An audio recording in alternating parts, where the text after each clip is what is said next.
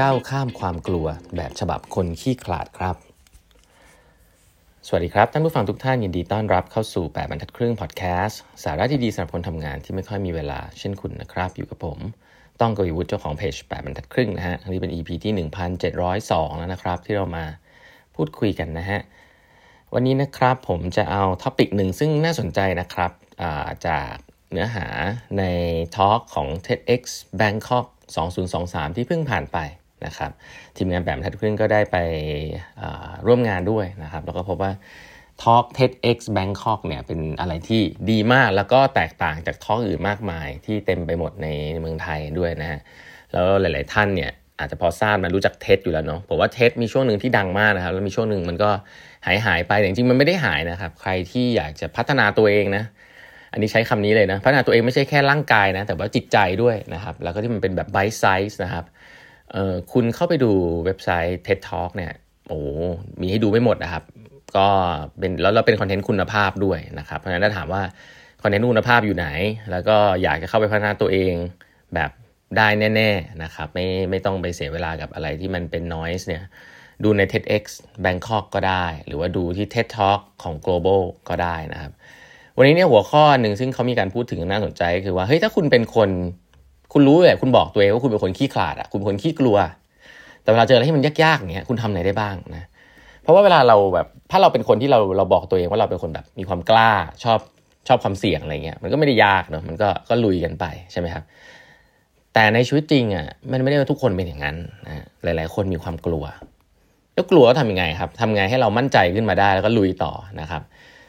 วิธีก้าวข้ามความกลัวฉบับคนขี้ขาดนะครับของคุณยศนานวุฒิกรสมบัติกุลนะครับศิลปินนักเล่าเรื่องภาพชื่อดังนะเขาบอกมีอยู่ 5 อย่างด้วยกัน ถ้าคุณเป็นคนขี้ขาดนะแล้วคุณเจออะไรที่มันยากๆแล้วคุณต้องสู้เนี่ย ข้อหนึ่งนะครับ ให้พึ่งสิ่งศักดิ์สิทธิ์ฮะอันนี้นี่ผมว่าจริงมากๆเลยนะครับ ก็คือว่าคุณเป็นคนขี้กลัว คุณไม่รู้จะไปหากำลังใจจากไหนนะครับ แล้วก็คุณไม่กล้าบอกใครด้วย คุณคุยแล้วมันก็ไม่ดีขึ้นนะ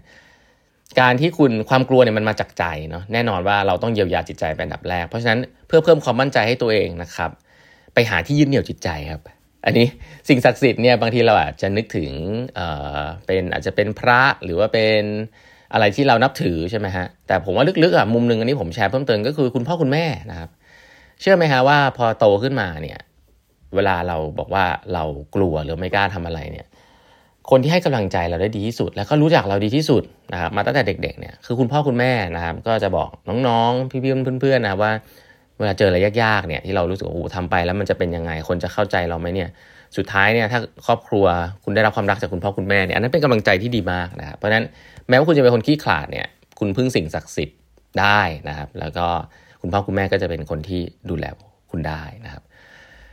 อันที่สองฮะอันที่สองนี่ชัดเจนเนาะ คือคุณต้อง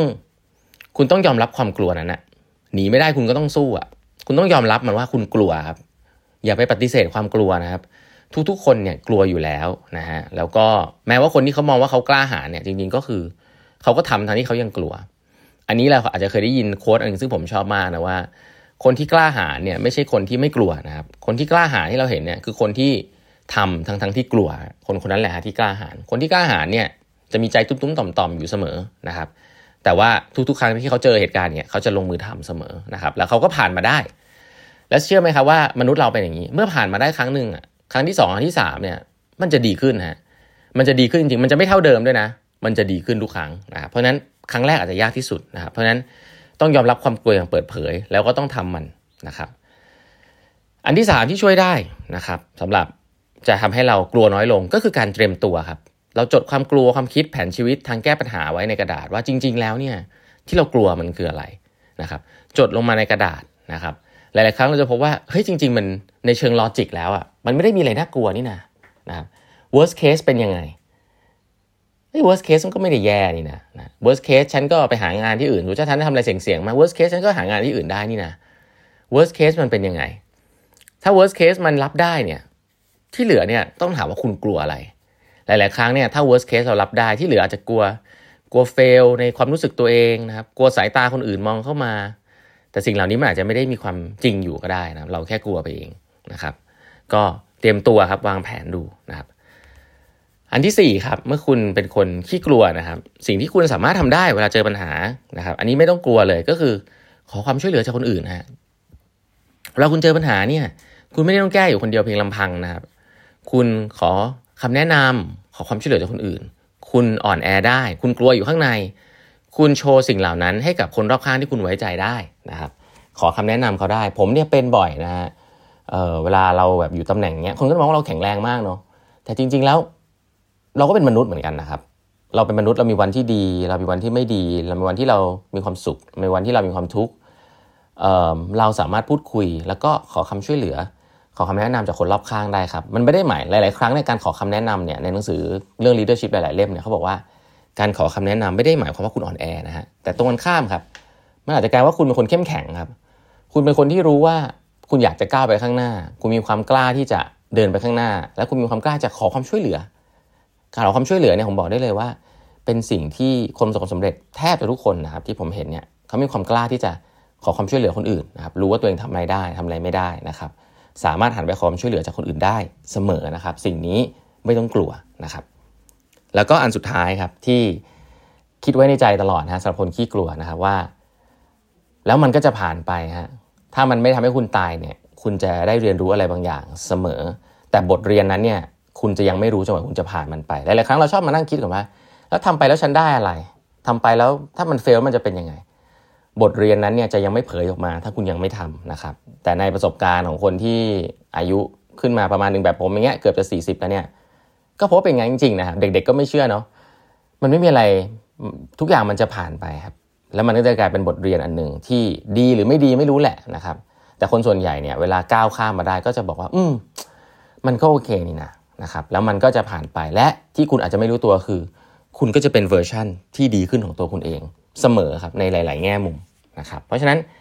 ถ้าคุณเป็นคนขี้กลัวนะครับ ข้อ 1 ลองพึ่งสิ่งศักดิ์สิทธิ์ดูนะฮะข้อ 2 ยอมรับความกลัวอย่างเปิดอกครับ ข้อ 3 เตรียมตัวให้เยอะๆนะครับข้อ 4 ก้าวความช่วยเหลือจากคนอื่นนะฮะข้อ 5 ทุกๆอย่างจะผ่านไปครับ เราเป็นมนุษย์คนหนึ่งนะฮะแพ้ได้เหนื่อยได้นะครับท้อได้อ่อนแอได้ร้องไห้ได้นะครับ แต่อย่างน้อยเนี่ยการลองสู้เต็มที่เนี่ยแม้ว่าจะเป็นการสู้แบบคนขี้ขลาดเนี่ยก็ ถึงแม้แพ้ก็ไม่มีอะไรค้างขาดใจครับ อันนี้คำพูดของคุณยศนันนะครับ ซึ่งผมเห็นด้วยมากๆนะครับ วันนี้เวลาหมดแล้วนะครับ ฝากกด subscribe กับทักครึ่งพอดแคสต์นะครับแล้วเดี๋ยวเราพบกันใหม่พรุ่งนี้ครับ สวัสดีครับ